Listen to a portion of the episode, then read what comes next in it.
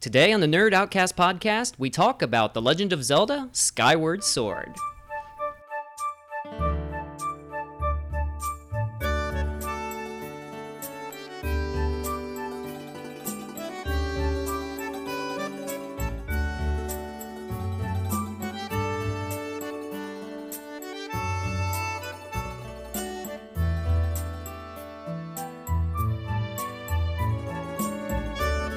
Welcome back. I'm your host, Chris Bashan. Like I mentioned just a moment ago, we're going to talk about The Legend of Zelda Skyward Sword in a post Breath of the Wild world. Ooh.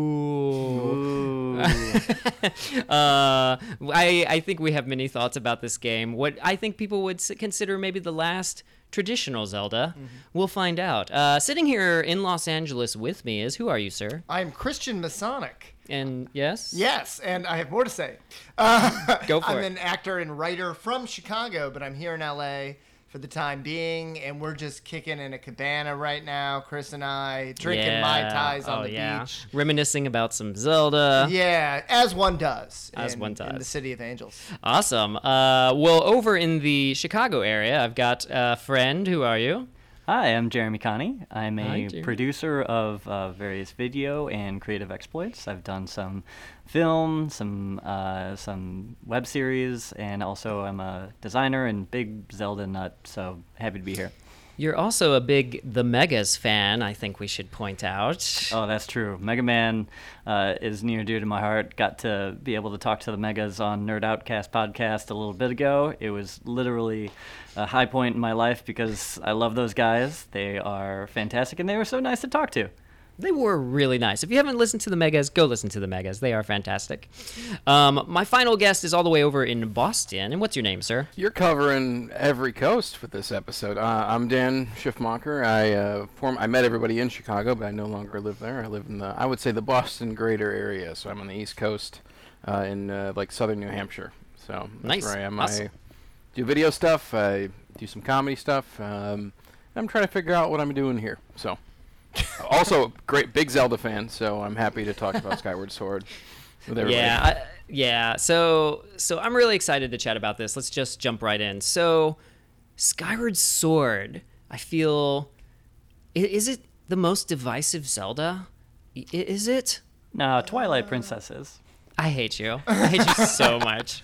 It- it- but honestly, it is probably one of those two. I would say Yeah, either Skyward yeah. Sword or Twilight Princess have the most detractors. Mm-hmm. Yeah. Um, you know, everybody loves Ocarina, everybody loves Wind Waker for the most part. Mm-hmm. And so I think those are the two where there was a vocal contingent who were like, eh, I don't know. Yeah. We got like Uh, what three or four, or maybe like four or five 3D Zelda games. You have Ocarina, Majora's Mask, Twilight, Wind uh, Wind Waker, and then this. So like, Yeah, so this is the fifth, yeah, this fourth, is the fifth. fifth. Mhm. Fifth. Yeah.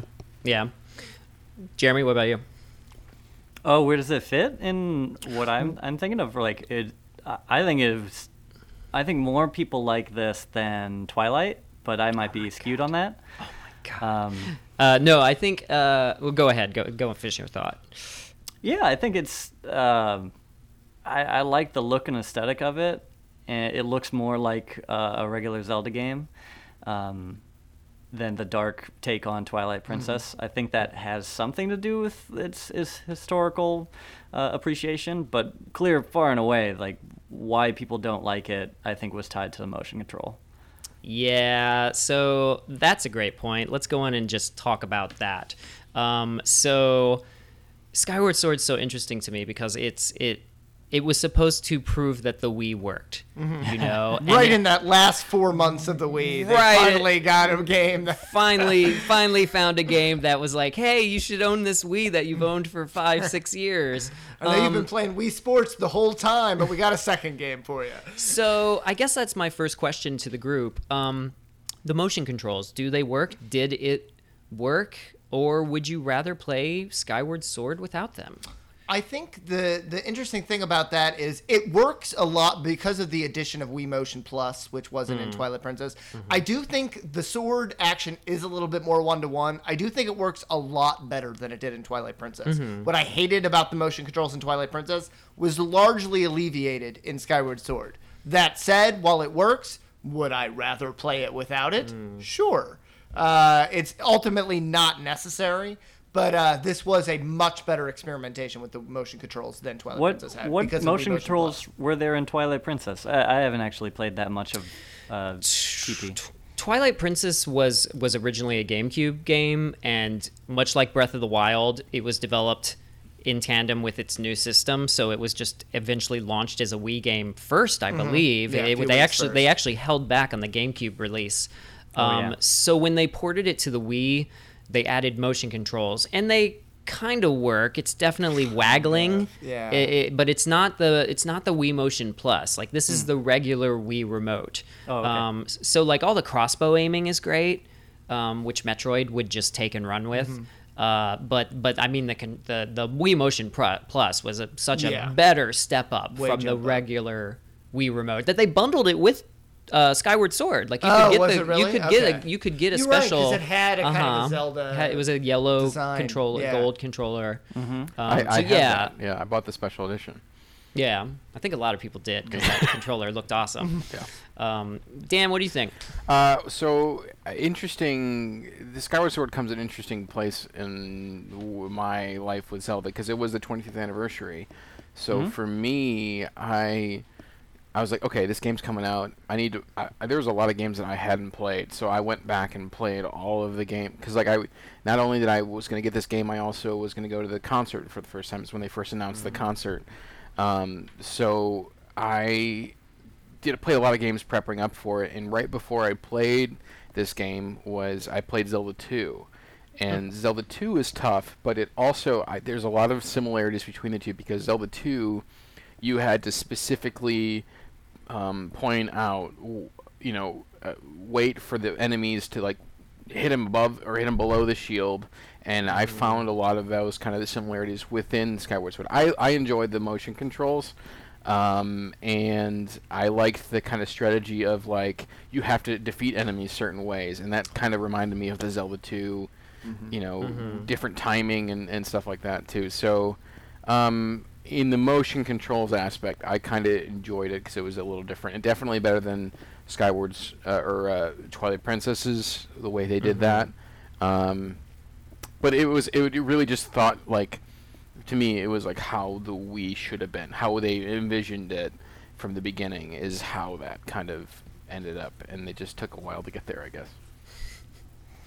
Yeah, the the Zelda 2 comparison is a really great comparison. Um, yeah, I mean, like it's not just like hitting enemies high or low. Like some enemies you have to like jump on in Zelda 2 with like the downward slash or the upward slash. Yeah.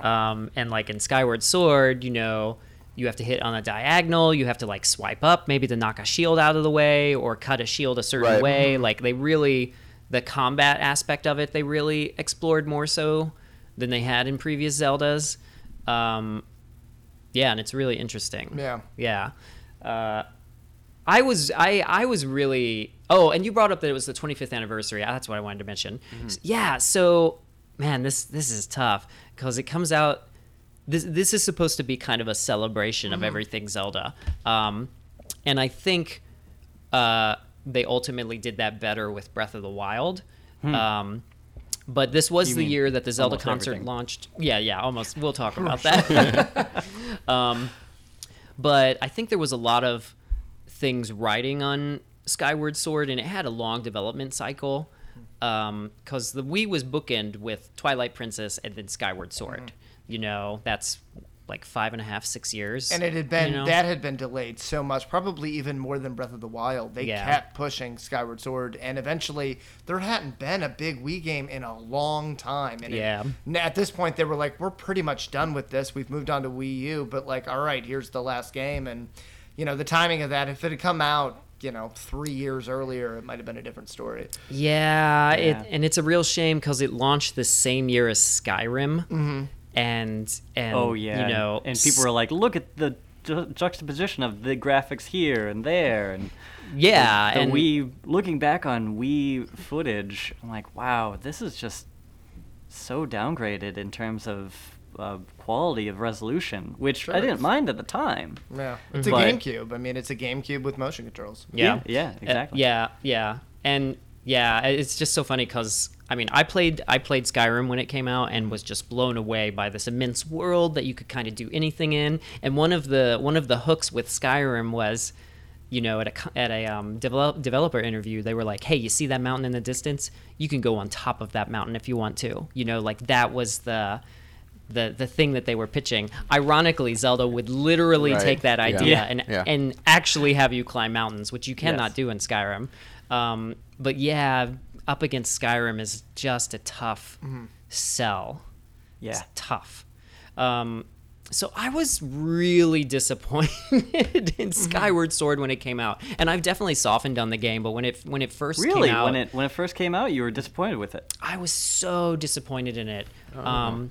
Um, Yeah, I, and we'll, we'll we'll probably go further into this. Um, but I feel the game actually has a lot of problems. I think it does a lot of things right, but even within the within the Zelda universe, I feel it has a lot of issues.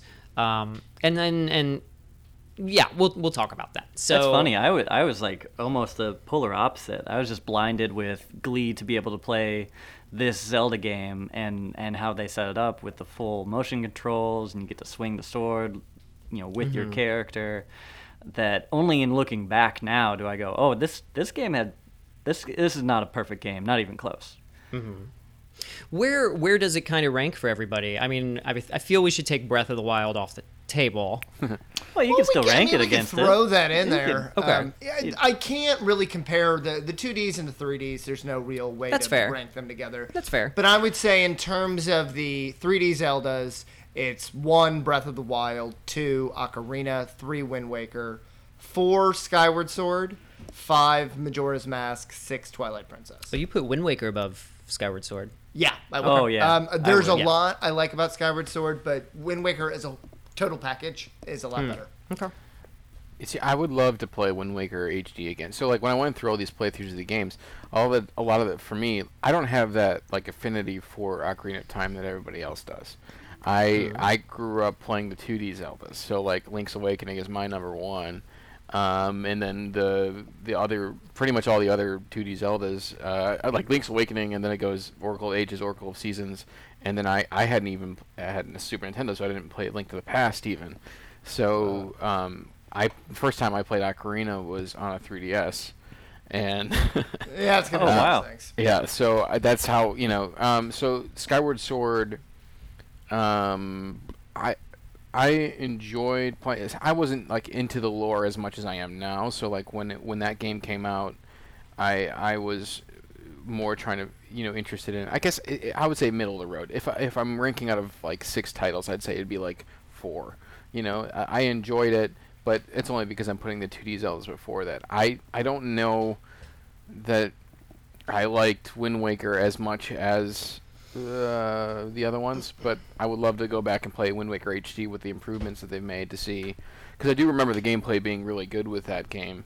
Um, It's worth a replay. yeah, Yeah. for sure. For sure. Um, Yeah, helps a when it comes out on Switch, I will. Uh, Man, we'll we'll talk about that. I hope they really do that. But yeah, the, the the HD ports that they've been doing of the 3D Zeldas, even even with like the 3DS ones with Majora's Mask and and Yeah. like these are all second great breath of fresh airs for all these games. For sure. Which I mean, Skyward and- Sword yeah. has not gotten. Right. You And know? I don't know if that's because it's comparatively newer or what, but I think it's we're ready because pretty much everything else has gotten one. Ocarina Majora got it on 3DS. Yeah, well, and there, Twilight, yeah, Wind Waker. everything, everything has had a remake except Yeah. for Skyward Sword, and there was, there was that rumor last November, uh, where, where I, I forget if it was a Numa, HD somebody, collection or something. s- somebody teased a HD Skyward Sword, Mm-hmm. and everyone was like, "Oh my God, they're gonna do it! They're gonna port it to Switch, to, you know, all this stuff." And then, um, you know, maybe two days later, Nintendo was like, "Oh no, we, we have nothing to announce at this Right. time," and there was a collective.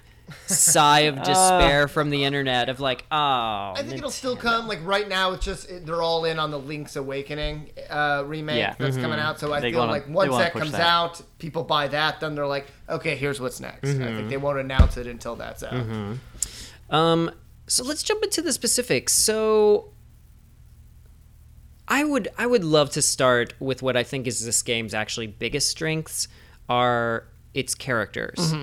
Um, and I really I'm going to start with who I think is actually the best character, which is Zelda. Okay, Um, yes. and this, this, is the best. Oh, Zelda. yeah. this kind of new interpretation of Zelda that we've never had before. I mean, we had Pirate Zelda in Wind Waker, which was pretty drastically different, but she doesn't was know great. that she's yeah, Right. yeah. She doesn't know that she's Zelda for most of And that once game. she finds out, she drops the whole pirate aspect Yes. and just transforms back into you know ethereal Zelda, which yes. bothered me. Yes, about we lose Tetra when we Yeah, gain Zelda.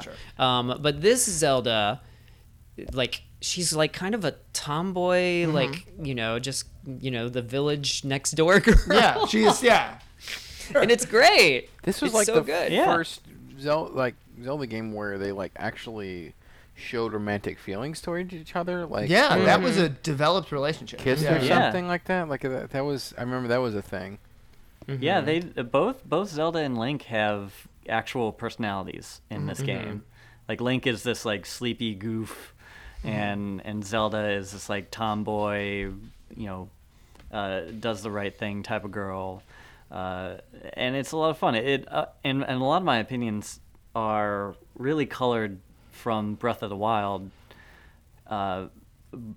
But it's I can see the progression. Like you get from a lot of the old Zeldas that have very little in the form of character personality and character traits expressed, um, and and go all the way to what we see in Breath of the Wild. This is a nice middle step. Mm-hmm. Yeah. And I think maybe what helps, and I, I don't think I had thought about this until now, is that this is maybe, I could be wrong, but this is the only game I can think of where Zelda and Link already know each other.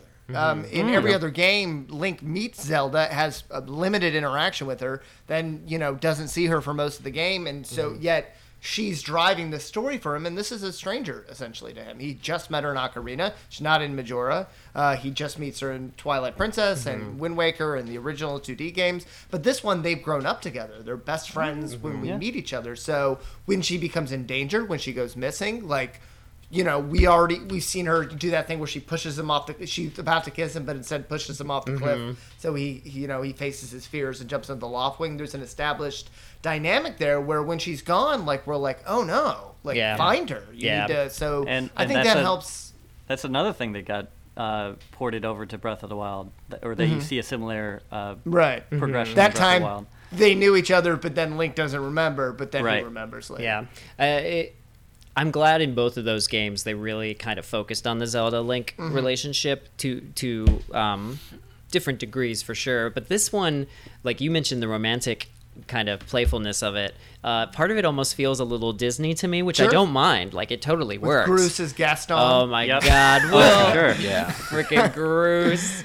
Um, but uh, one thing that they do really well with Zelda is it's not that she like gets kidnapped and then you lose her. Like you're one step behind her, Right. so you're always just running into her. Mm-hmm. You see her for a moment, or she says something and then runs away, which is this kind of like cool trail that you get to follow. Mm-hmm. And then her kind of big reveal like Zelda always has a destiny, but in this game you find out spoiler alert, she's a reincarnation of the goddess. Mm-hmm. Like that's something I feel they've never layered onto her before. Mm-hmm. Mm-hmm. Um, and it doesn't change her personality. It's just like, oh, she's she's a god reincarnated. Like this is the beginning of like how this saga starts. Yeah. I feel that was just kind of a neat little button well, they yeah, had. and that idea that they, you know, they have to go back in time, and she ends up praying for a thousand years. Yeah. Like, I mean, she knew she had to go through this and was like trying to hide it from Link. Um, like there was a lot. She wasn't telling Link everything because she knew like it would upset him, and she didn't want to put him through that. So she just had to do this. So he went stop her. Like that kind of dynamic was really. It's. I love when when I love that aspect, and you get a little bit of it in a lot of the games. In Ocarina, this idea of these two people who are tied together. With Zelda is the smarter, more divine, more uh, you know knows the cosmic significance of the things she does. Sometimes she manipulates Link a little bit to have him play his role while she does the big things behind the. But at the same time, like they're peers. Like I like that dynamic between them when they're the same, but she's also like way, way above him in a way, and he's just kind of a guy going around like, oh, you need me to go over here and get this? Okay, like, um, I like that. She's a hero of the story in the shadows. It's Yeah, almost like, like- she has the wisdom. Yes. Oh. yeah, usually like Zelda is the quest giver, but it feels like in this game she's on her own Mm-hmm. Right. quest. Yeah. You know. Yeah. And you're just like trying to figure out what's going on, and th- that's the story of this game. But the real story is her. Yeah. Yeah. Uh, back back to what Chris said about it being like a cool chase and seeing Zelda uh, every now and then as you're completing like little little portions. I had the other. Uh, th- I felt the other way. I felt like it was uh, Mario getting Your to the end of princess a is level. another and your, castle? your prince, like every time, like I got you motherfuckers. I just completed this thing to get to Zelda, and then you say I'm a little bit too late. Come on. It is a little weird because like Link is trying to save her, but she's not. She's, She's not a really in danger. Right. Like, she has. She's not really in danger. I mean, she is, but not really. Like she has Nobody's to go really on this telling him the whole deal. Like, No, so yeah. poor Link Yeah. is just like so so in the just unknown again, um, and it doesn't help that he has Fee or Fi Right. not Fi, telling him yeah. anything or telling him the things he doesn't need to Mm-hmm. know. Um, Jeremy, you brought up that you felt Link had a character. Can you expand on that just a little bit? Yeah, I mean, it's mostly in the very beginning of the game where you're just seeing him as a villager, Mm-hmm. uh, and you get sort of like the village's take on Link, and he, just how much he loves to nap, apparently. Yeah. Uh, and at- and at least that's more than usual. Uh, to give him a bit of a perspective going into what defines him most as a character, which is you know his hero's progression, you know, and and courage in the face of danger, but it it at least gives him a foundation of he instead of being a blank palette, we have this sort of half character that he jumps springboards off of, which I thought was mm-hmm. nice. Yeah, and even the idea of him being a student, and you know, he has um, you know schoolmates, and there's people who like him and people who don't, and Yeah. he's there are people who bully him, and then and then there's people who think he's cool, like he's a he feels like a regular person attending this school who's good at some things, bad at other things, and he, that helps make him a little bit more dynamic. Yeah, there and like playing through the game again. Um, there's a lot of really good cutscenes, and just the action of the cutscenes, like the angles they choose to focus on, or like the direction that Link does.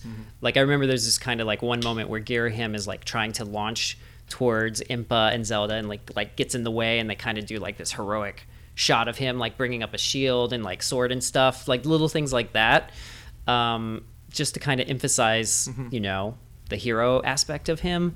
Um, one thing that they do that I love uh, is anytime you go into a dungeon, there's a small cutscene of like Link kind of like looking at the dungeon and like taking Yeah. a moment and then walking down into whatever that dungeon is, and Oh, they do it every time. Like it's it every. That's how you know it's like okay, now it's a dungeon, Right. Um, which is something they've never done before. Uh, it's almost like when Mega Man is in between rooms before he gets to the boss. I don't know. It's just this kind of pause Oh, right before the the discovery of the. take. Yeah, they they sometimes would show the dungeon, but they wouldn't necessarily show Link's perspective, like looking at that. Yeah. Yeah, and they still show the dungeon, but it happens Yeah. after that scene of him like, and it's always him like walking down into darkness, Like a, yeah, which is just like a I think cool. stairs or something where he's just Yeah. kinda, yeah. It was like cool. Like all right, get ready for it. You're about to go into the Mm-hmm. dungeon thing. That was pretty cool. Yeah. Uh, do they kiss? Do they? Kiss? I don't think I doubt they I thought they actually do. kiss. Do I thought they? they did. I'm gonna. They Like, thought they- almost kiss, and put into she pushes crystal? him off the cliff. at the end, I thought Did- they or they tr- thought they almost. Maybe they do. do. I could be wrong. Like, doesn't she give him the sailcloth and he and he's like kisses her?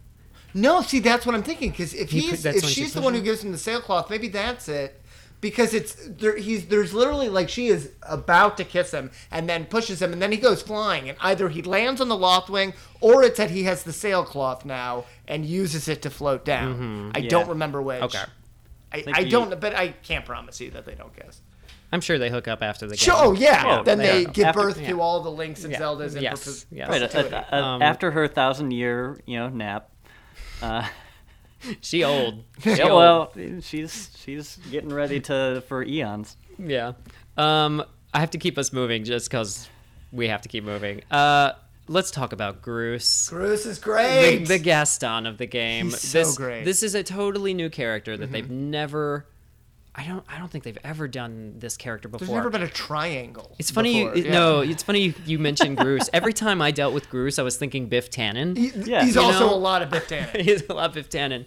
Um, and he's got like his kind of entourage of school bullies.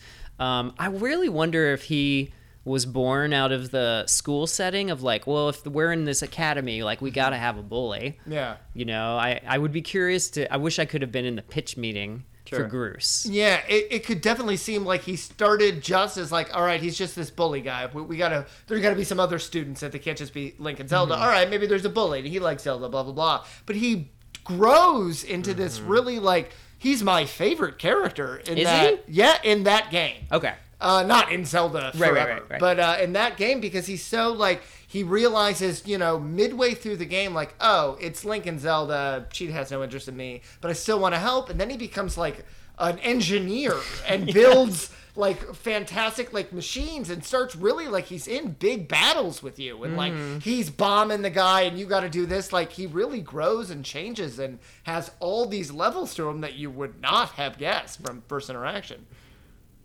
Yeah, I that love is- 'em. that it, it it was great. Uh, If I mean, they certainly did the right choice of if you're going to include a bully, have him have him do something more past that. And I like Mm-hmm. the direction that they chose with him. Um, and I thought he was a good he he was a good use in uh, both all parts of the game.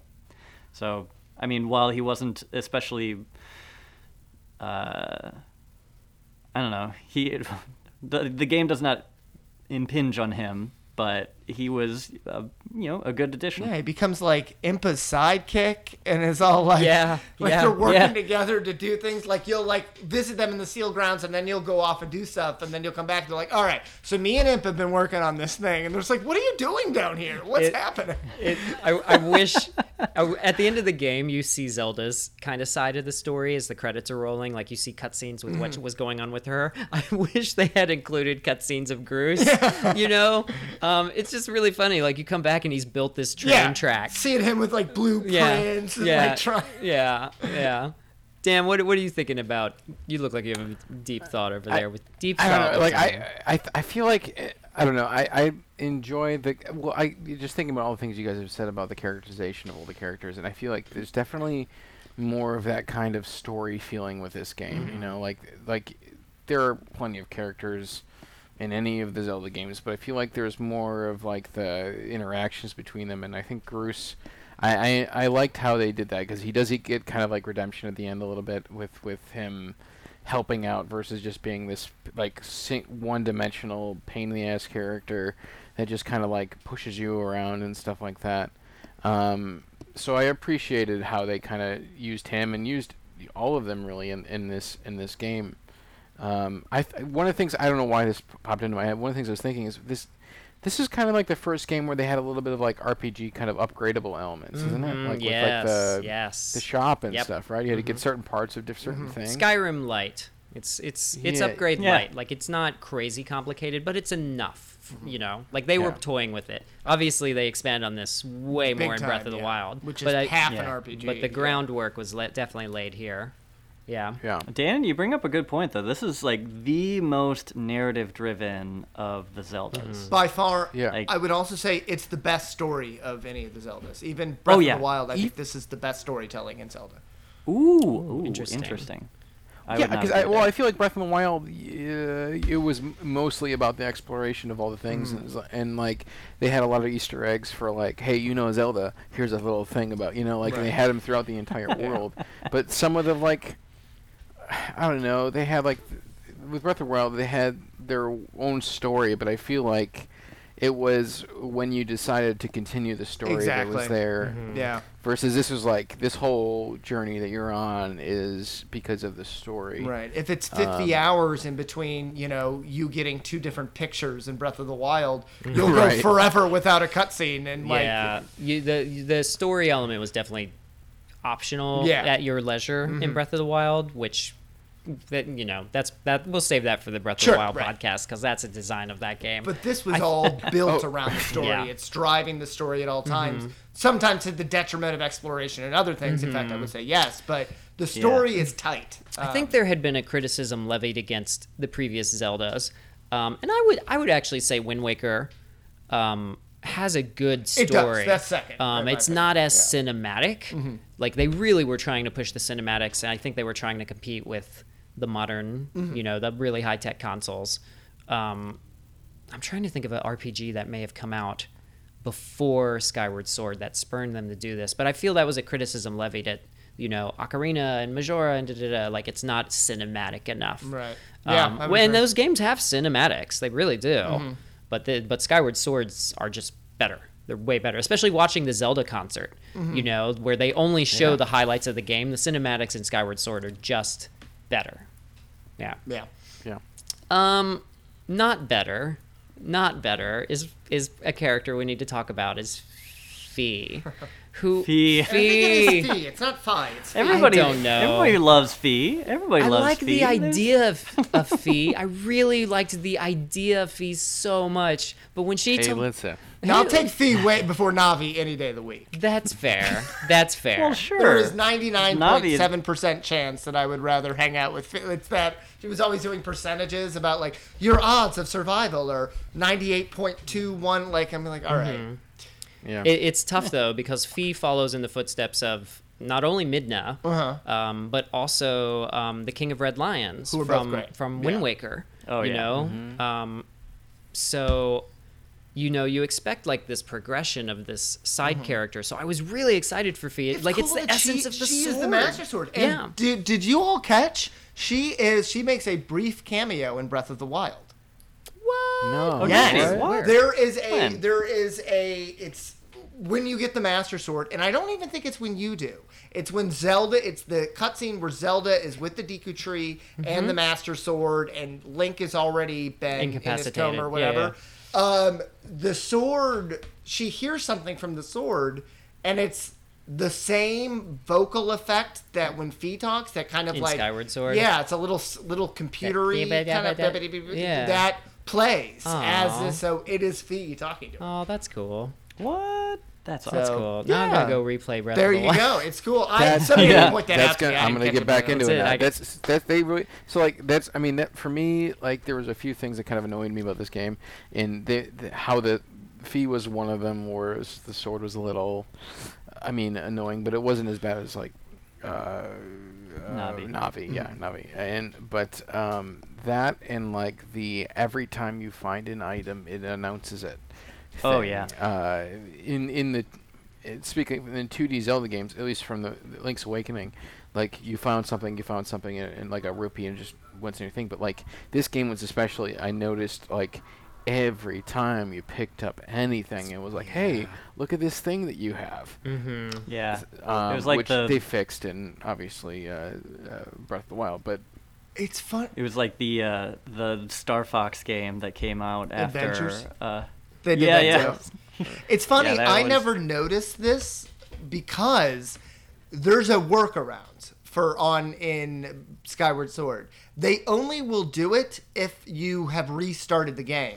I left because it was the only game I was playing on Wii at the time I was playing it. I just never turned it off. Oh my god. I just would always stop and like get out of it and go away. So my gameplay was like a million hours long. I just never turned it off. Um, I was like living at home at my parents' house and like this was in my room and just there was nothing else I was doing with this TV. It was just the I would turn it on to play Zelda and then turn it off and I never got these. I never people would mention it and I was like, "What are you talking about?" And then finally I restarted. I'm all like, "Oh, you're explaining what an acorn is again." Shit. Like I, I'm more I'm more uh, forgiving of Navi. Mm-hmm. Uh, I mean, she's annoying. Don't get me wrong, but I'm more Yeah. forgiving because that's the first time they'd ever done that. Right. This was the f- Right. fifth Fourth? side Fifth? character.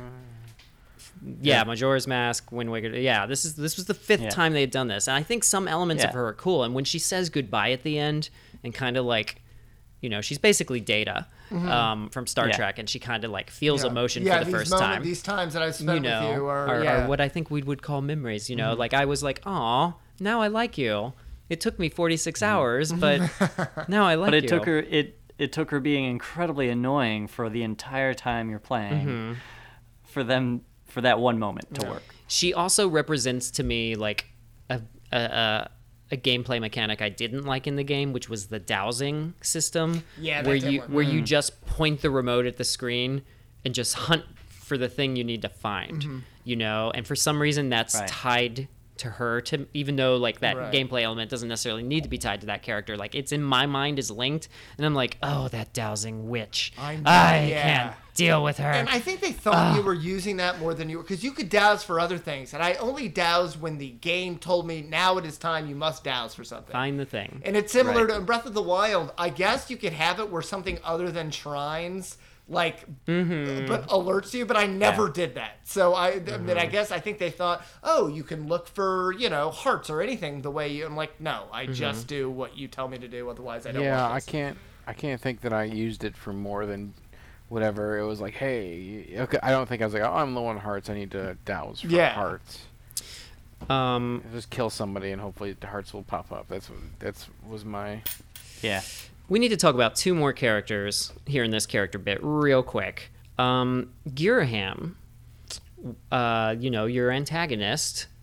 Not you're not the main villain, Decoy but but but basically, Zant. you know, Yeah. the the really powerful servant to the real guy. Um, what do you all think of Girahim? love him. You love him. Love him. I thought he was so great. Uh, Zelda has struggled when it comes to villains who are not Ganondorf. Um, I didn't. I think I've I mentioned on Twilight Princess didn't care didn't care much for Zant. Didn't think he worked. Um, and it almost feels like they didn't think he worked any either because they were like, never mind, Ganondorf's the main bad guy. Zant's gone. Like this was this was a completely different take on a villain. Demise is more in the Ganondorf mold, but Girahim is so weird and different. His kind of effeminate mannerisms, for lack of a better word, Yeah. was just it was also not what I was expecting from a Zelda villain. Uh, and the way he kind of like slowly gets like he starts very prim and proper in clothes, and then he gets like more manic and psychotic, and his skin turns black and his eyes turn weird, like through the course of your different interactions as he's kind of like losing his grip on mm-hmm. and as demise takes more control of him. I thought that was all great. I really like him and i love the gameplay with him too. Hmm. So i thought that was the a good i know a lot of people don't like him oh, That but was, I a, that was a actually big sigh from Dan. i thought over he, there. it was oh, you could refreshingly different refreshingly different. Dan, hot take. What's your hot take? I just, well, I just, I, I mean, I, like I said, I played a lot of the Zelda games c- coming up to this one, and he seemed, I mean, he was a cool character in, in himself, but as far as like a formula was set, he was kind of like the the guy that was trying to bring Ganon back to life. Mm-hmm. Like they, they- mm-hmm. like they kind of did that a couple times throughout the games, like Zant and there's and one in A link to the past right there's a right yeah Agahnim, there's yeah, yeah. yeah. and it's Oh, agony yeah. it's it's and so for me i was like okay this is cool and they're fighting but i know that like if they try to do a twist down the end like you know all like in my mind it was like i'm facing this guy he's the bad guy now but like in the end of this game i'm going to be placing facing some sort of ganon well at, in my mind it was ganon that i was going to be facing it wasn't like a Proto-Ganon demise thing but of, yeah. but uh Yeah. um yeah i don't know like i mean he he seemed cool but that was my general consensus about him is that he was just kind of like the the the apprentice or whatever Yeah. I mean, with, get- uh, I agree with both both of you guys. One, the point about uh, that Christian was making about him uh, pointedly being uh, like the guy before the big guy. Uh, this he wasn't a fake out like Bant was or Gant was and, and others. He was noted. He says, "Yeah, I'm the assistant." yeah he was above board on that It was like, like, yeah I, Yeah, I'm, yeah, I'm gonna yeah. be upfront. I'm I'm uh, I'm not the guy, but I'm gonna be a pain in your ass. Uh, I also felt like Dan. I was like, okay, this guy's not for real. He's not gonna be a big threat. I'm gonna I'm gonna kick his ass one way or another, and then you know get on to the bigger bigger dude. So I remember playing this and being like kind of exhausted with near him, mm-hmm. even though from a character design point, standpoint, he's lovely. Like he did probably as good as you can get with that role when you make that role. Mm-hmm. He, Like- yeah, he he feels like he's the most Japanese villain they've mm-hmm. designed in a long time. Like he's just so That's a really good he's point. so Yeah, kind of agree, out there. He kind of reminds me of Kefka a little bit from Final Fantasy VI. Like he's this Yeah. kind of clownish character, you know, menacing clown. He's almost basically. got a Frieza vibe too in his in his like Yeah, measured uh-huh. Yeah, I- I mannerisms. see the yeah. Frieza. Yeah, and then like I mean, in his first cutscene, like he appears right behind Link, and he like does like this demon tongue thing, Yeah. and Link's like, ah, like dude, Oh, creepy yeah, man. creepy. Like I remember that cutscene. That you know, there's a reason that's the first cutscene with him. That really stuck with me. I was like, oh, this dude's this dude's this dude's got a few screws loose. And what I really loved is he's he's Demise's fee. He's a sword. Yeah, he's yes, a, he's literally cool a weapon. I thought that was a cool twist. Um, Well, he gets turned into it. I don't know if he. I thought Oh, he I thought was- the I thought- implication was that was what he had always been, and we that's what we didn't get. That was the twist on him. Yeah. The surprise was he's Oh, his sword. he's a sword. Like how Fee can turn into a you know moving around person. um, which is so Oh, interesting. interesting. because he's so much more an interesting sword. Sure. yeah. Ganondorf would have a more interesting, or sorry, Demise. I really liked his uh, the design around his character, like uh, specifically the diamond aspects Mm-hmm. that were like every time he teleported, he had these like cool diamonds that appeared around him, as in like flickering around and he, as if he made them uh, in order to teleport. And like all of his attacks or like guarded energy things were diamonds. I was like, that that's cool. Yeah, and, and, like even like the way he casts spells, where he's like doing these kind of like funny Yeah. dances and stuff, and like ooh, you know, um, yeah, he's it, it- it's so interesting. I I agree with I agree with all of it that you all have said. I you do spend a lot of time with Girahim. You know, like you don't get demise till the last very end. battle, mm-hmm. and I mean, I think I think you're right, Christian. Like demise is basically Ganondorf, basically. Mm-hmm. You know, like he's a demon. He's really got flaming red hair, yeah, red hair, dark skin, Yeah. beautiful Yeah. hair. cool armor. You know, Yeah. I mean, I would still spend more time with Girahim than the imprisoned. Yeah. I like the imprisoned. It's such a Uh, Miyazaki Really? monster. It's like there's no personality there. And yes, you do that same mm, uh, sealed that ground like his a little lot. toesy But he looked cool. He looked like nothing you had ever seen in a Zelda game before. It was very much like a. It, it felt like a Miyazaki character. Like No, it felt. I- it I was. agree. It was cool, and it was. You Yeah. know. eh, you know. I, it's. I, I like the character design. I thought they just wasted it with Yeah, all the probably. battles, the repetitive battles Yeah. that they did, and, and like the way you hurt him uh, or get him to be hurt is you Whack his whack toes. his toes. but there was something so satisfying in destroying each of Reminds me of those Donkey toes. Kong 64. It what was creepy is his toes were like balloons, so They they, were. like explode, and, And then it's like you get them all, and then you're like, "Why isn't he?" Oh, there's one in the back. There's one in the gotta back. There's one in the back. Uh, um, let's drift out of characters to a couple of different things.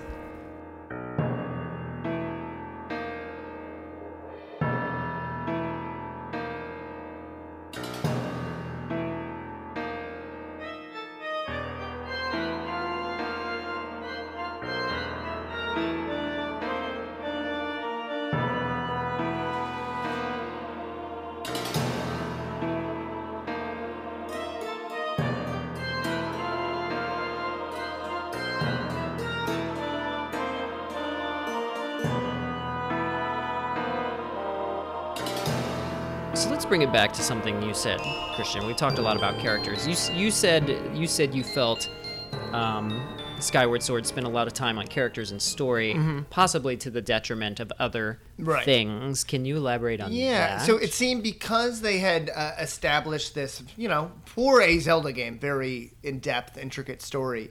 Um, they didn't want you screwing around. Like they didn't want you not getting all the story when they wanted you to get it. So z- the hallmark of Zelda, I think, to many people's mind, the most important aspect of Zelda is exploration, um, and there is not much to explore in this No. game. Um, Do you think that's the most important aspect of Zelda I would say, I mean, you can't just have that, but I would say that is what I think that's its bread and butter. That was its calling card all Hmm. these years. Um, what made it different from a lot of other things, and you know, once things started to catch up and maybe even surpassed it, then they jump ahead with Breath of the Wild and take exploration to a whole new idea. So exploration, I think, has always been. A lot of games have cool combat. A lot of games Mm-hmm. have dungeons. I mean, any dungeon crawler has cool things like that. But it's the idea of finding these things, finding your own path, all these little hidden secrets has always been what I enjoyed the most. Oh, yeah. least.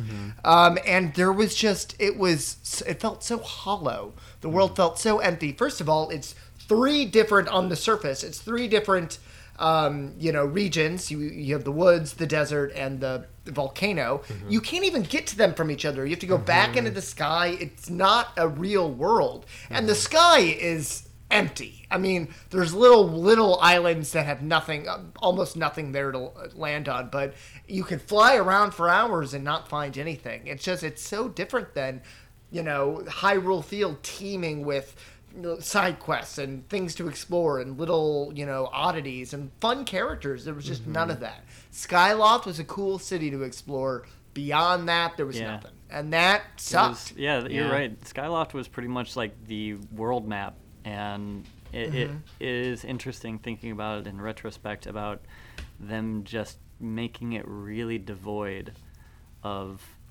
places to go to.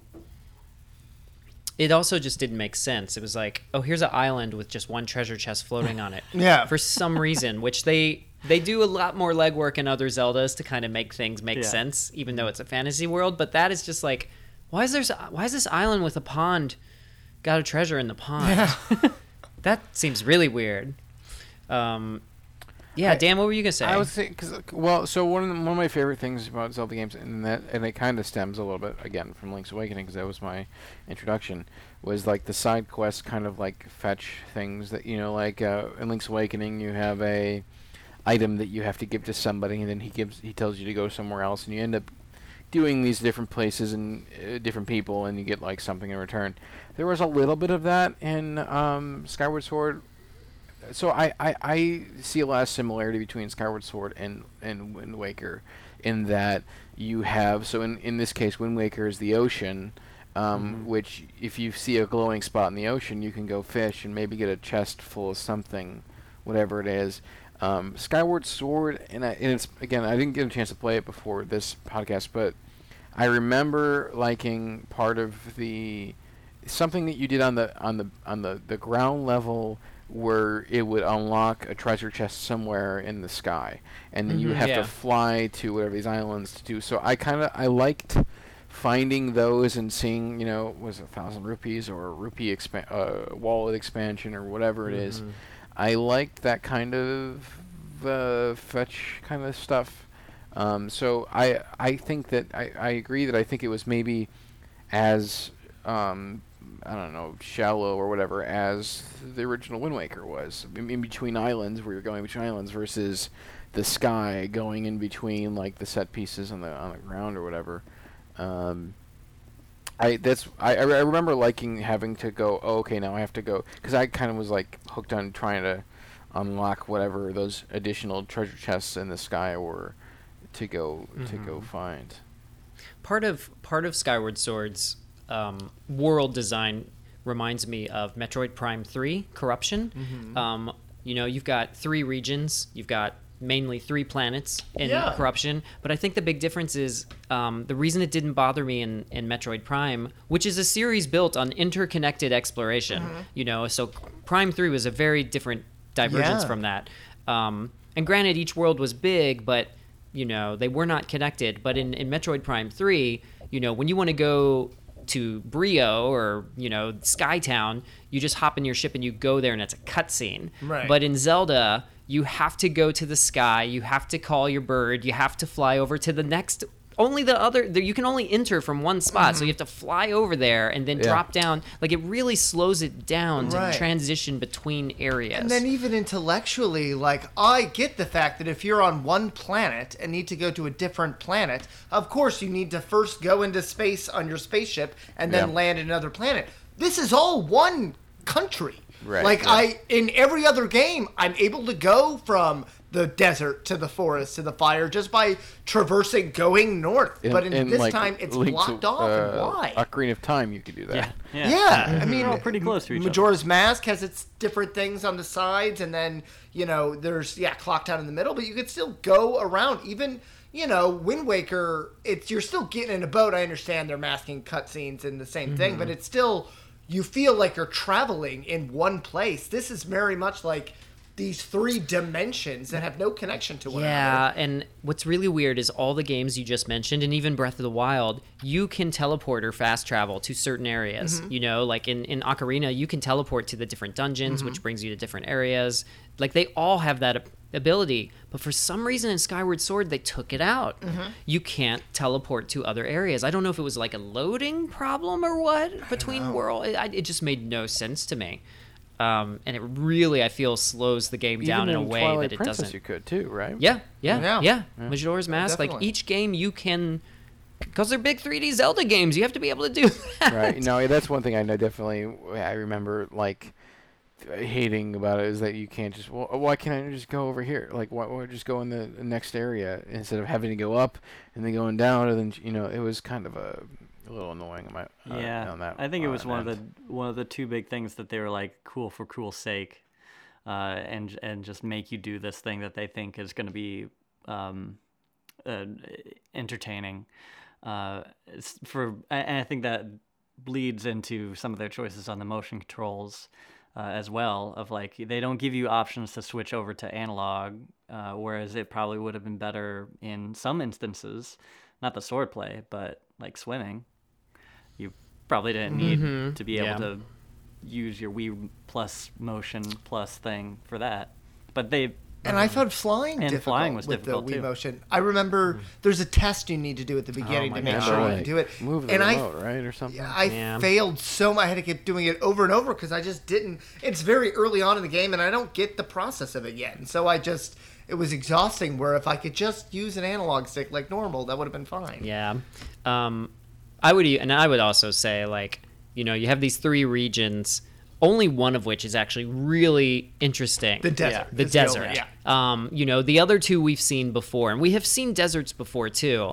But but, But the time Lanayru Desert, aspect, the yeah. time The stones mining, and the tech, that, yeah, that was my favorite that part of the game. that was Yeah. Yeah. so so cool. Um, I will say that one moment, the the woods finally gets interesting when they flood it at the end, and then Mm-hmm. suddenly you can float around everything. That was kind of cool. The fireplace, and first of all, I never want to see those Mogmas again as long as I live. I hate those guys. The, the one in dungeons who are like, hey, treasure. yeah, hey, what's going on over here? Like, it's just who are like, why Disney. are all the why are all the cre- the they have the same ra- races in all games pretty much, and they're like the Zoras are gone, uh, the the the Gorons are still there, but like here's a bunch of you know races that they completely start over, and then I guess I guess they're all extinct in the later games. Like, what is this? It's weird. You know what's funny? The one race that doesn't appear in Breath of the Wild, the Mogmas. You never see Mogmas No, in you Breath don't of the see any Wild. Mogmas no, because they realize they're no, under these the guys are garbage. We're not. They're done. I think they went extinct shortly after the events of Skyward Sword, because that's the first game chronologically, and then yeah. Yeah. so then we don't have to worry about them anymore. Uh, that was a cool thing uh, I liked about the story, since we were touching on that before.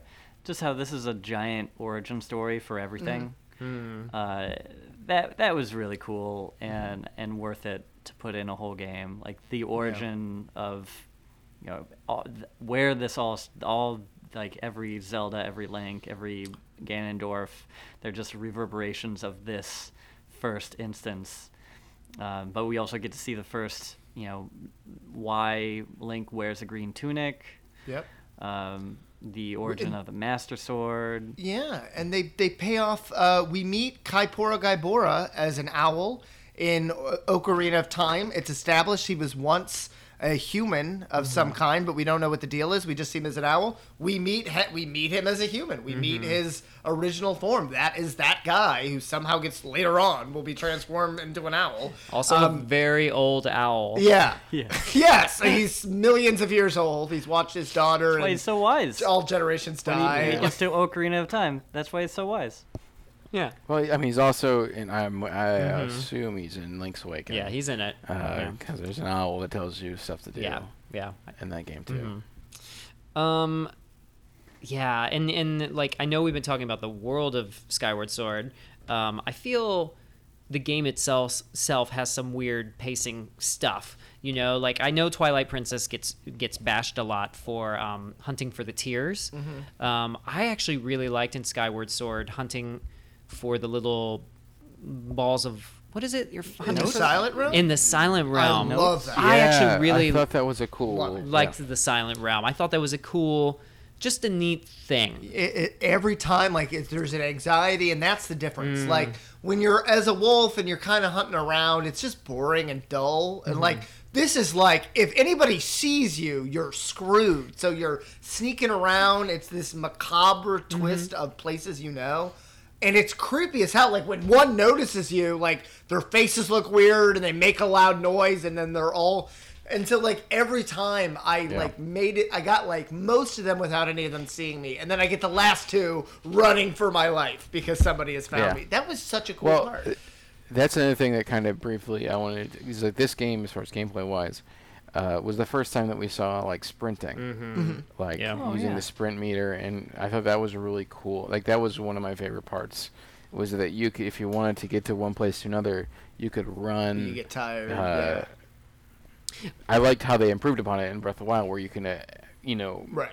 uh, add on to that so you can run longer. But I thought that was a cool.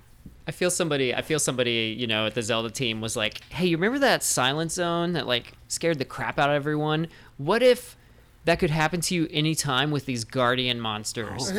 and I feel like maybe that led to the horror of the guardians in Breath of the Wild. Oh, for sure. you know, yeah. like anytime like that piano kicks in and that Yeah. light appears, and it's like no. Um, yeah. Um, I said a good thing about Skyward Sword, and I was actually trying to make a bad point. um, I feel the game has a weird pace to it, even narratively, because there's like instances where it's like I'm on this quest, oh, but I have to go repair this thing with this robot I for some hated that reason, robot. or or it's like you know, yeah, Scrapper, or it's like. You know, I'm the hero. I'm doing all this stuff. Ah, but I'm a dragon, and I don't believe you're a hero, even though we've met before and you saved my life. So go hunt down these tadpoles. Like, there's a lot of weird, incongruous elements. Yeah. Um, and that happens throughout the whole game, even as like you're building to the finish. Um, and it just felt weird. It was. I, I. It's like they added padding to a game that did not need It padding. did feel that way. I mean, and I probably my final. I, I it probably took me. I, I I probably played that game as long as it took me to play. You know, any game. I mean, there that is a long game for as little as there seems like there is to do. It still takes a while. it's a long game. Um, and there were it was there were definitely it probably took me about a year to finish uh, because I didn't play it religious religiously, and like most Zelda games don't take me that long to play because I didn't care enough to keep going. Like there were times I'd be like, Ugh, I don't, I'm, I'm doing this portion of it. I'm not interested anymore. I mean, there was that aspect of it. Yeah. Um, I think it could have stood with as tight as the story was. It could have stood to be half as long, and you're just doing the most important parts. And if you, this is a game where you're not doing exploration, then don't even pretend like you're doing exploration, Yeah. and just make this an interesting offshoot. That would have been fine. I think that's that's where they probably wanted to put more time in the middle there is to like replace the exploration that you're not going to be able to do. Um, because normally you would get a you would get into a new area, and you'd go around, you'd explore, you'd see all the things, and then like then get on with the story, or you know half Yeah. and half. Uh, whereas this one, you're like you're just going for the story the whole time, so they kind of had to put deviations, I guess, in there to keep the same what they thought was the right pace. I, I remember when they were talking about Skyward Sword and like talking about how they only had three areas. Obviously, like that came up, you know, in development, and people were like, "There's only these areas. Like, what's going on?" And I remember they were talking about the development team was mentioning like, "Well, we're kind of taking a little bit of Metroid approach with this, mm-hmm. where there's limited areas, but you go back to them multiple times and find new things." And for some reason, that works really well in Metroid but it doesn't work nearly as well here. And I know I have a few Metroid fans on this oh, podcast, yeah. and I'm kind of curious, like, why that might be. Like, why does Metroid and Zelda not work as well? Well, what were That's the what were the unlocking areas in this one like? I don't remember specifically. Like when you go into the forest, you know, you have to find an item to swing across a tree to get to the next area, or like you go back and it's flooded, but then oh, you have to like search for tadpoles. I mean, it works the best in the desert Yeah. with the time stones, but even like the volcano stuff, like you go back to the volcano region multiple times, and every time you do, you find a little bit more to explore. Yeah, like there was like a spring later Um, on that you get to. or, like, yeah, there- or the volcano more of a has erupted. Yeah. You know, like it's changed a little bit. Um, but I don't know. It just works better in Metroid. It does, and, I don't know why. I'm, it's hard to argue. I think because Metroid is so, it's so. I mean, there's an expectation there. We know we're going. This is what we're supposed to be doing. There's a closedness in most Metroid games. It's tighter quarters, and so you're just finding little alcoves and ways that you couldn't get to before. Whereas you walk into this space and you you're in a wide open skies are around you. You should you feel like you should be able to go anywhere, and eh, then it's it feels more artificial that it's all like oh there's another place that there was no way you could have possibly discovered. Mm-hmm. Whereas the others feel very much like oh Metroid's like oh, I could get up there if I could jump a little bit higher, but I can't right now. But I bet I can come back. Like there's mm-hmm. that. You can see the there's a, a an engineering of why you can't get to things and what's going on, and um, then you you can see it and understand ah, later. I'll be back later once I get this or that, or oh, that's a purple door uh, when I get a purple Maybe. laser. I, I felt like it was just forced in the fact that they're like, uh, you have these areas, but you can't get to them until later, and we'll just unlock them when the story tells us to. Mm-hmm. Whereas in Metroid, every area that you get to that you can't yet is because you haven't gotten a power up yet. You haven't gotten good enough.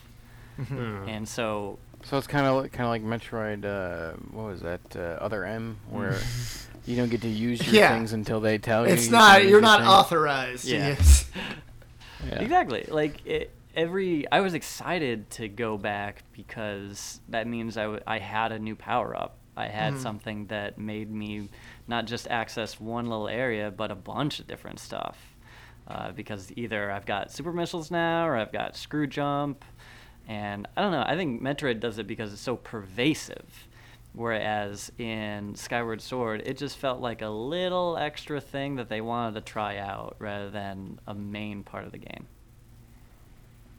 Yeah, I I think I try to think like that same. That's a good question that you brought up, Chris, because like, you know, if they're doing a similar thing to Metroid, why is it fine with with Metroid, but not?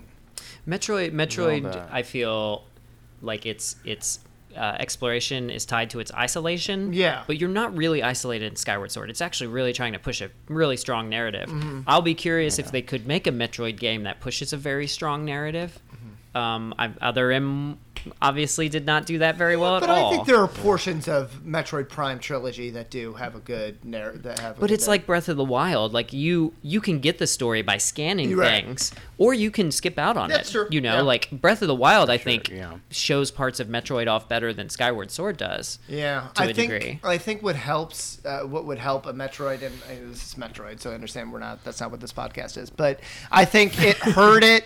Other M, um, I think the Western sensibilities of retro uh, in the Prime trilogy helped a lot because I think Samus didn't feel like Samus. She felt like a Team Ninja character, and their female characters are not particularly strong. Uh, and they put shades of that into Samus, and she became a much weaker character. So I think having maybe a more Western sensibility, maybe with women writers and um, coming up with a story, might help tell a better story about better Samus. Metroid. But uh, that's my only thought of Well- why how Metroid can improve that. Now I never have to do that other M podcast. we just chatted about No it. reason. So, Yeah, that was it. Just Um, cut that part out. so let's see here. We're over the hour mark, so we've got to slowly start wrapping this up here. Um, I kind of want to just throw out, you know, just some fun questions of, you know, we've kind of already mentioned like favorite areas. Are there any specific dungeons? I, I feel we can't talk about Zelda without, and this is the last Zelda where we get proper dungeons and this to a is some of the best dungeons. Um, You I think so? I think these are uh, up there. I don't. I'm not going to say it's the best, but it's better than Wind Waker's dungeons. Certainly better than Twilight Princess's. Probably. Hmm. Um, I think it's up there. Um, the sand ship is so cool. The pirate ship where you're Hmm. jumping back and forth between the two different time periods. Mm-hmm. I think is Yeah, very cool. Um, mining facility has a little of that as well, but it's really on display in the sand ship. Just the idea that you it's sand and then you change it and suddenly you're on water. I mean, Mm-hmm. it's and that's so cool. Um, the Skyview Temple and the Beetle, um, and the Oh way that God. helps in all the dungeons. The Beetle is the best item introduced in this game. Yep. Um, th- the worst item in Smash Bros.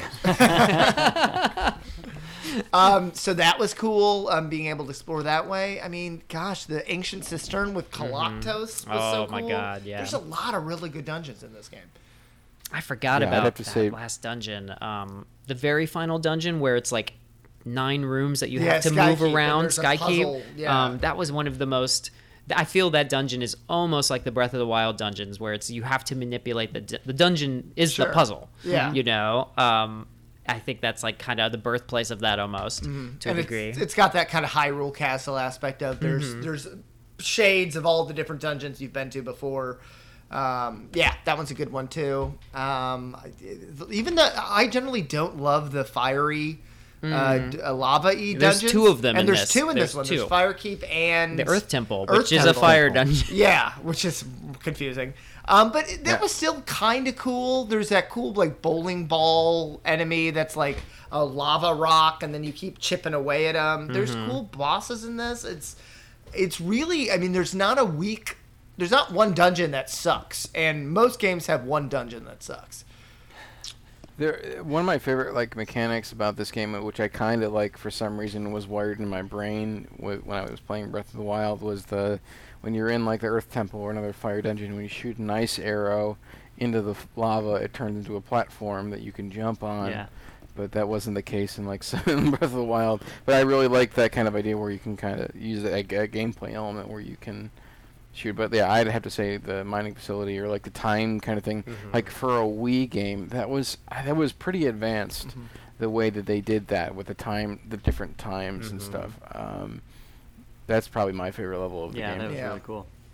and that you've obviously you've gone you've jumped back and forth through time in zelda games a lot but this idea of you know almost like a time gun that you're shooting out where port like Yeah. you hit some of it and like some of that wall is future and some of it is past and you move that around to get the port portion you need to be past and then the other part becomes because you only have a small window of future you're creating mm-hmm. It's really cool Yeah, that oh, I love those freaking time stones. It's such a it just had never seen that Yeah. before and it was so it was just so cool. Again, it kind of felt a little Miyazaki, but I love mm-hmm. that. Yeah. I, I never don't not like that.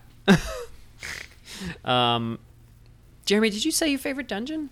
Uh, I don't. It's been a long time since I've played this, so I don't. Okay. uh, other than the uh, the review, the quick review I did, uh, and looking at the, uh, I mean, what's already been talked about is the time stones and that that dungeon. I thought was really cool. Um, and looking back, I was kind of wondering to myself, like, why didn't they put that in the other dungeons?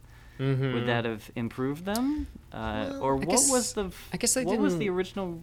The story reason why there were time stones. The, I don't the remember. time stones were were mined from the desert region. Mm. Um, so I think that's kind of their narrative reason for keeping them in that area. But it, it's just to kind of demonstrate that, like, oh, this is even though this is the first game Yeah. in the Zelda. There was a there was a modern technological Mm-hmm. place in the past, and it was just kind of establishing that truism. Yeah. Uh, but I don't think there was any reason other than it's cool that they really had him in there. Yeah, I can see them not Oh wanting. well, actually, now now thinking about it, like, oh okay, now and it, it's setting up for you know time displacement later. Like you have time gates. Mm-hmm. This is this is a, a part of the world because I guess there are time stones in the in the ground. Mm-hmm. Yeah, and even Breath of the Wild, that is one thing it, it keeps is that there's a past that existed that Zelda and you know the Guardians dug up these ancient technologies. It's the it seems to now two games in a row we had this establishment that like this is an a Zelda is a po- post-apocalyptic world. Like there was mm-hmm. a past modern technology place, and now the Zelda of today is has gone into a more of a medieval time, and mm-hmm. thousands of years later, so something happened that destroyed, and that now seems to be part of Zelda lore. Yeah. Hmm. Yeah, it, it- this is also one of the few Zelda games where the final dungeon is not connected to the final boss. Mm-hmm. Um, because, and I think I I think again this is a kind of a narrative misstep. Is you know you do the Sky Keep, you get the Triforce, and you use it to banish Demise once and for all. Um, and then Girahim captures Zelda, takes her to the past to resurrect its master, and you have to fight through so many moblins. You do. You're just running down, running down, running down to the center of that damn circle, and it's Yeah. and it's just a slog. I had so much like potions, uh, like in Yeah. my thing because it was just And it's forever. it's not like you're so just over those enemies at Mm-hmm. that point, you know. That's like just let me fight yeah. Girahim. it- I Just feel like it's me fight Hyrule Girahim. Warriors, like suddenly. That Yeah. yeah, that I want yeah. Hyrule Warriors that is really better in that respect. It you know? is, yeah, because it's designed to, and it takes you can you can kill seven in a brief vantage Mm-hmm. Yeah. uh, thing of your sword. So, and, but that does feel like that was the that is. I almost wonder if that gave them the idea. They're like, oh, this is like those. You know what? We could do a whole game like that. We'll do a Zelda Muso game. um, I would be remiss if we didn't mention the score because this is the first Zelda with orchestrated Mm-hmm. music, and Zelda's always had good music. I mean, you know, it's been around a long time um, in various forms, but this, you know, Nintendo was like, all right, here's a budget.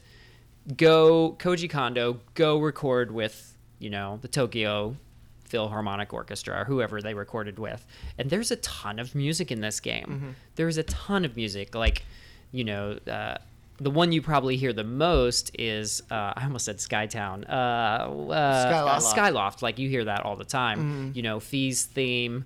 Uh, I don't. You don't hear Ganon's theme, of course, um, but each dungeon has a very strong musical theme associated with it. And I didn't know if any of you had a, uh some of this music. Actually, I, I noticed this playing Breath of the Wild. Actually, the the music for um, uh, Death Mountain, like the town. Uh, uh, what's the name? The Goron race. Uh, their town is the same. Is like kind of a rift on the uh, Eldin Eldin region, the mountain region here in in Skyward Sword, which is just like another little callback. Yeah, those. That's the the more and more that this game seems to be uh, Zelda as a franchise seems to be uh, leaning in towards connecting everything, tying everything together. A link between worlds. The fact you can go to that person who plays the music from the different Yeah. uh, games. Um, little things. You you you go by Lon Lon Ranch in Breath of the Wild, and they play just a it. little bit Yep. of the cowboy twang from the original. Like that is cool that they've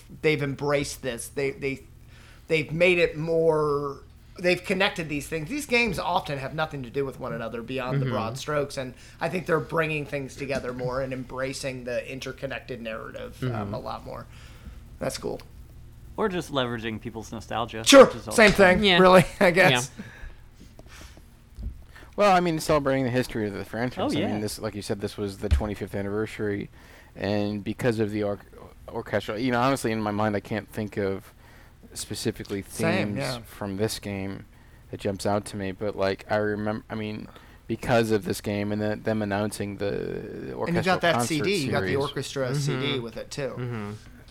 Exactly. Yeah. So uh, that's you know I thought that was uh, really cool, and I'm glad that they're still doing. I mean, with Breath of the Wild, and I, I don't know. Did Link Between Worlds have an orchestral? I mean, it was 3D. I think Yeah. it did. Actually, I think Did it, it? did. Yeah, I think it's orchestral. It's just it's coming out of the 3DS Right. speakers, so it's it's not as in Right. you know. But like I, I think that you know I thought that, it was really cool that they did that and they put that commitment and I, I don't know if it's still are they still doing the concert because like The I know that concert's on I've- a break. I've been to the concert tw- It's on a break. okay I was, I've been I'm, I've been Yeah. twice and I'm sure that they'll so good. once Link's Awakening comes out, it will be a whole different. Like they'll add some music. Oh, I hope they that. reorchestrate Um, that and give it just a full I, orchestra. that whole well, that whole that whole game is about Mhm. music. Like Link's Awakening, you're not you're finding the instruments in each level. So like, yeah, I can't wait for that game to come out. We but can like, tell. I'm sure they'll. I- I'm sure that they'll um, uh, maybe bring it back, but I thought that was such a cool idea. And going to the concert for the first time, uh, I lived in Buffalo, so uh, so like uh, closest to me was was Toronto, so I went in Toronto, and just hearing all that music was amazing to hear it live. But also that was I don't know 2012, so like for me that was like.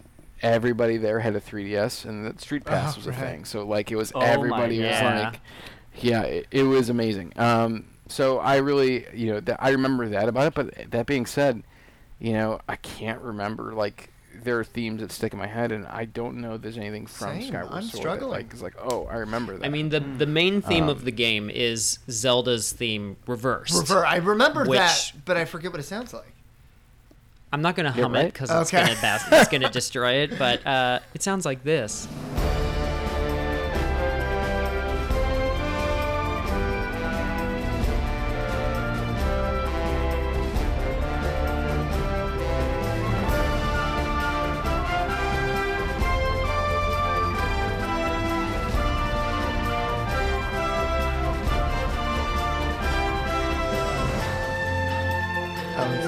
Magic of editing.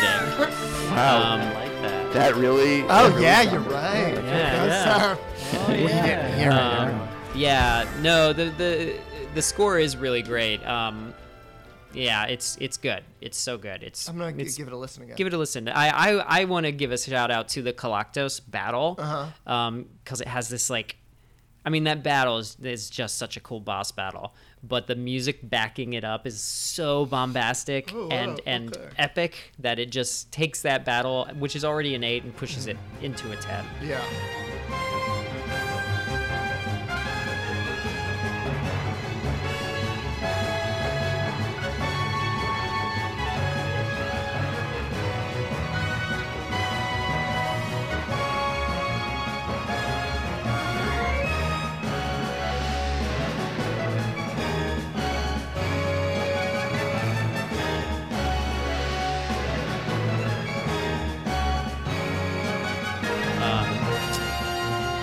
So anyway, uh, again, we need to wrap this up. I'm going to ask two questions that kind of take us out that I want everybody's opinion on real quick. Um, so if they do a HD version of this game, which hopefully they will, um, what would you like them to change about it? And kind of my bigger question: Would you ever would you recommend somebody play this Zelda, or is there another Zelda you would recommend first? I mean, I would always recommend someone play the 2D games if they haven't. Like, I mean, Link's Awakening is something obviously that I've been talking enough about, but like that game. But like also Cap, I would say if nobody has played them, I would say to try out the Capcom ver- games that they made, Mm. like the Oracle of Ages, Oracle of Seasons, and even Minish Cap. They're very good games, um, 2D games. Um, so that's if that kind of those kind of get lost, I think, when when you talk about. So like I, that's what I would suggest. I would. I would suggest someone play an HD version of the game, and I would assume the HD version would have kind of similar improvements as the HD Wind Waker would. Would there be some sort of fast travel, and they kind of fix kind of, or maybe populate more of the, uh, you know, sky, or or make it easy to con- to connect to different areas on land instead of having to go back and forth. Um, so I would I would definitely suggest because there's some cool things they do do in this game. Um, I think we've talked about this before. It's like if if someone's first game was Breath of the Wild, do you try to tell them to go back to Oh, yeah. playing, you know, like That's a narrative Yeah. Zelda Mhm. It- game? it's it's tough Um, if you. It it depends on if you want someone to have the progression of Yeah. uh, uh, or a similar progression to what we've experienced. In and Yeah. if you do, like I, w- I would go for uh, Link to the Past, uh, Link Between Worlds, and then Yeah. Breath of the Wild. If it was like a limited set of games, if they were just playing one, great, go Breath of the Wild. Yeah. Can't miss. I- you know, for a long time, I was, you know, very diehard. No, you got to start with Ocarina and you got to play these in order. I, It's so slow. Uh, yeah, and at this point, I, I actually was trying to get my girlfriend into Zelda a little bit, and I had her play Ocarina on the 3DS. I thought, okay, this is an easier way to do this. She just couldn't. It was just, It's- it's, obtuse now. It's not how. It's the even Yeah. the, the mechanics are archaic in such a way that at this point, I say start with Breath of the Wild. If you love it, if you can't get enough of Zelda. Then start looking back at the old ones. But if you didn't, if you didn't grow up with these, if these don't, if these older games don't mean something to you, I don't know that you're gonna get that much out of playing them again. I really don't. I don't know that that, you know, Though some I'll- kid I now. I don't know. The the 2D games I think hold up better. Maybe. Mm. Like they just have tighter gameplay because they had reached the level of like how much you could do in a T- 2D game at that time. Um, I, I I also have this conundrum where a lot of people talk about you know playing old games, and if you're not nostalgic about it, if you didn't play it as a kid, you probably won't love it as much.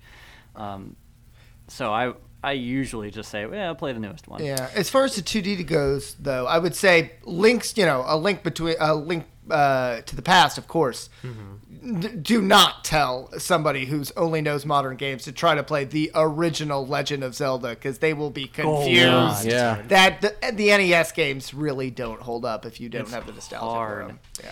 It you know it, it, it yeah in a post Breath of the Wild world it's hard to go back to the older 3D games. Uh, and what I it's weird. I'm playing through a lot of the PlayStation Final Fantasies right now. Like I'm working through seven and nine, and I realize like some of the 3D Zeldas all the way back to Ocarina um, have a JRPG pacing. Like they they start off slow they take their time Mm-hmm. you know and there's i wouldn't say there's anything wrong with that like First, you gotta herd know these goats. Then we'll talk about you getting, right getting outside um, but but um save that twilight Princess. um but but even like ocarina takes a while to get Oh, yeah. going um wind waker you know like the uh skyward sword um and i don't Yeah. think there's anything wrong with that you just have to be aware of it Mm-hmm. you know and and if you're somebody who doesn't want to deal with that then you probably won't play final fantasy either Right. uh, Well, and it's funny you talk about the fact like it's hard to go back to the older 3D Zeldas after in a post Breath of the Wild world.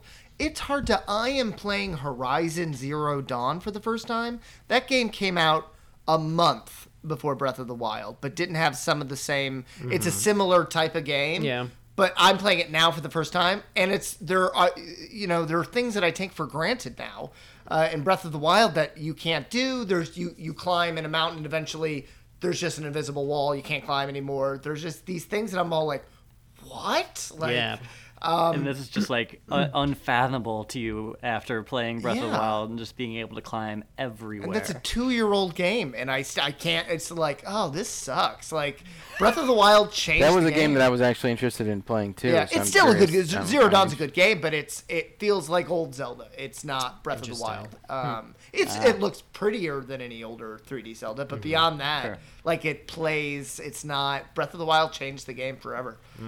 yeah, Yeah. yeah. Yeah. We'll talk about that on the Breath of the Wild podcast.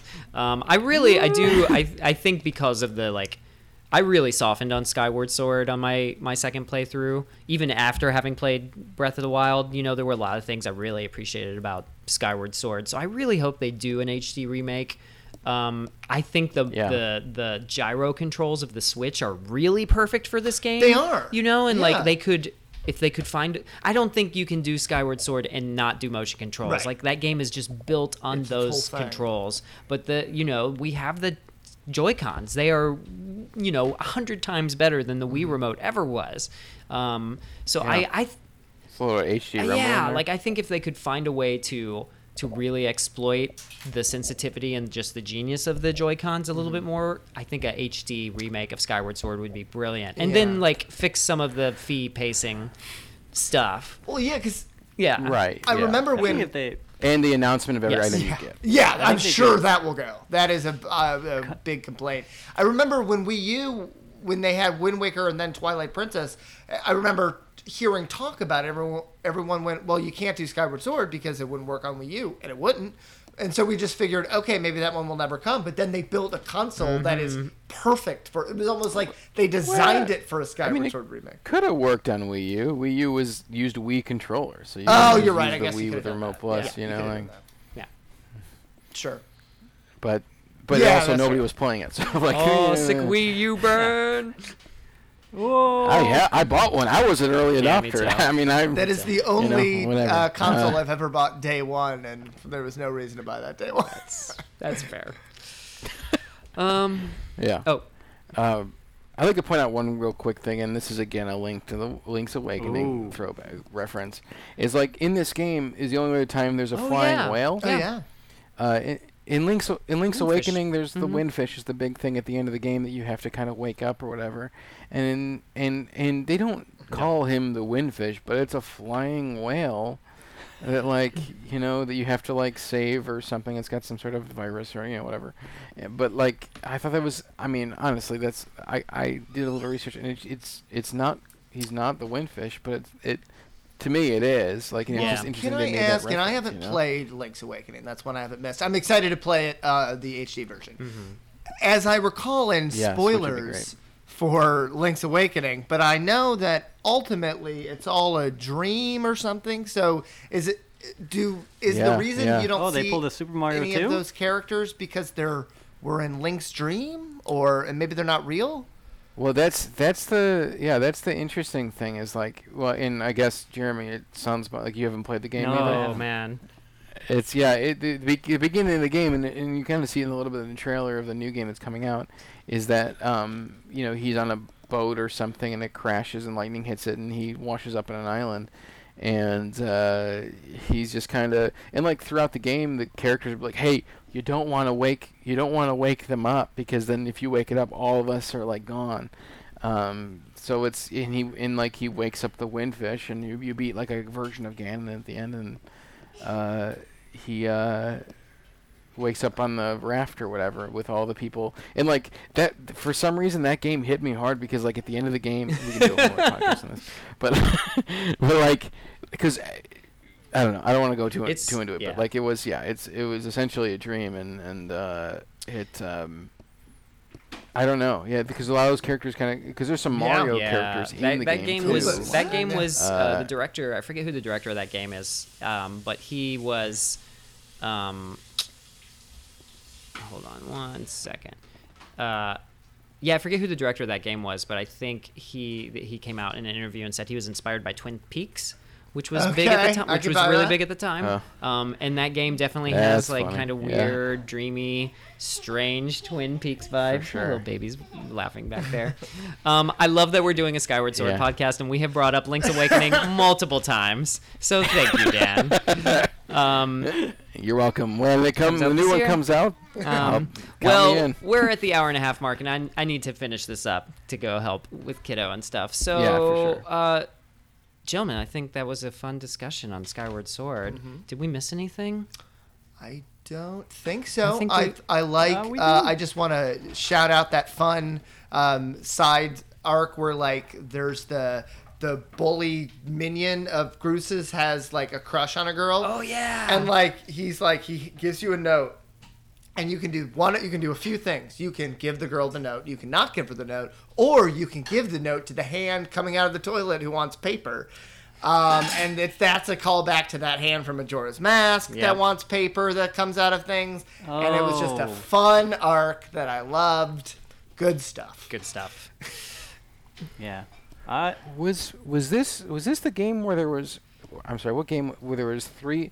In order to get a, a full heart container, it was three pieces of heart. instead I don't of remember it ever being something? three. I Twilight thought it was Princess was, five. Yeah. five. That's maybe that's what I mean. Yeah. Oh. Okay. Yep. That's it was five. You're right. My bad. Okay. Carry on. Uh, I would have, I would have loved to see that. more demise. Like yeah. that, that was one of my big things in playing the game. It was, it, it was just a lot of foreshadowing and just one battle at the end. I, would have loved to see more of that in the story. Like get more from the character since he's the whole base for Ganon and Ganondorf. We just get something that visually looks like Ganondorf ish. Uh, and sort of a story, but none of the there's not interaction, and I thought that was a missed opportunity. Would love to see more. Another missed opportunity. It would have been good if there weren't Mogmas. And instead, you meet like two Gorons. Like, where's their place? They live on the volcano. Replace the Mogmas with Gorons, then you got a great game. I, I think a severely missed opportunity is that Groose deserves his own game. That's true. You know, The Adventures of Groose, whatever that is. Yeah. It can be a tower defense game. I think Yeah. he already kind of plays that genre really well. So, link between Bruces. I'm game. Um, gentlemen, let's wrap this up. So, uh, real quick, let's go around, starting with you, Christian. Where can people find you on the internet? Oh, um, if if you can friend me on Facebook, um, I guess that'd be weird. Um, but go for it because I don't have Twitter and I don't have Instagram. But I should get those, and people keep telling me, and maybe eventually I will. But um, I'm Christian Masonic. I'm an actor and uh, a writer in Chicago. keep an eye out for that name. It's a weird one. awesome. Jeremy, what about you? Uh, I'm Jeremy Connie. You can find me on, on Facebook, LinkedIn, and uh, follow me on uh, Smart Yeti Creative. Um, that's my uh, creative agency. Um, look for the next thing that are we're, we're we produced a, a small um, pilot that we're we're shopping around right now. It's um, called Tales from America, the musical. I'm excited about it. Should be dropping um, if we publicly announce that we're sort of like shopping it behind the scenes. But if we drop it, I will love for you anybody to see it. Oh, also, uh, Social Media Askist Part Two. I was an actor in that uh, with playing teen Jason, who's now grown up to be uh, uh, Jason, the serial killer, now in an office job. It's uh, part of this wonderful, like. Uh, horror reference filled uh, short film that's a music video that's out now uh, low carb comedy and social media escapes part two would love for you to see it good production value. Oh that, too. God. And your So lead much actor is planning. very sexy. Yeah. It was very sexy. Thank you. Well, that- Beautiful neck, a beautifully long neck. Uh, no, nobody gets a longer, more slender, sexy neck than this guy. Dan, what about Dan? What about you? Uh, I mean, I'm on the internet. I mean, uh, ain't got no tweets is my Twitter account, but I don't tweet much. That's why my handle is that. Um, I would say that if people want to, if I'm promoting anything, I should promote my web series that I have going on right now called Weird Booze Weekend Chicago. Uh, that's going on every new episodes every week until the end of July. New episodes every week, or all episodes are on there. I'm going to give you both options in case you hear Yeah. this later. Uh, um, uh, you know, 12 different bottles of liquor, 12 different panels. Uh, they get to figure out what things taste like and if they're good with Malort. So, All yeah, of them. that's what I'm Um, I'm your host, Chris, and uh, like I uh, mentioned, we have many topics here on the Nerd Outcast podcast. By the time you're hearing this, our MCU podcast has already been released as we talk about kind of the Infinity Saga and everything that happened with Thanos. We'll also, we also have a podcast about Game of Thrones and season eight and every all of our thoughts and feelings about how Game of Thrones ended. Um, and this is a big year for nerds. We got the Skywalker saga coming to an end later this year. Good Omens has just come Yeah. out, so we have a lot of great topics coming up. So please check out our other episodes and look forward to new ones uh, in the near future. Christian, uh, thank you so much for coming out to Los Angeles. First Absolutely. off. I, I was coming here. I didn't fly out to be Just on for this, this podcast. podcast. I just want to be. Just say you did. Yeah. Yeah. I mean, anytime Chris says we're doing a Zelda podcast, I book my tickets. So happy to be here. There we go. Um, I've been your host, Chris Bastion, and joining me for a discussion about Zelda Skyward Sword have been. Christian Masonic. Jeremy Connie. Dan Schiffmacher. Thank you, and thank you for listening.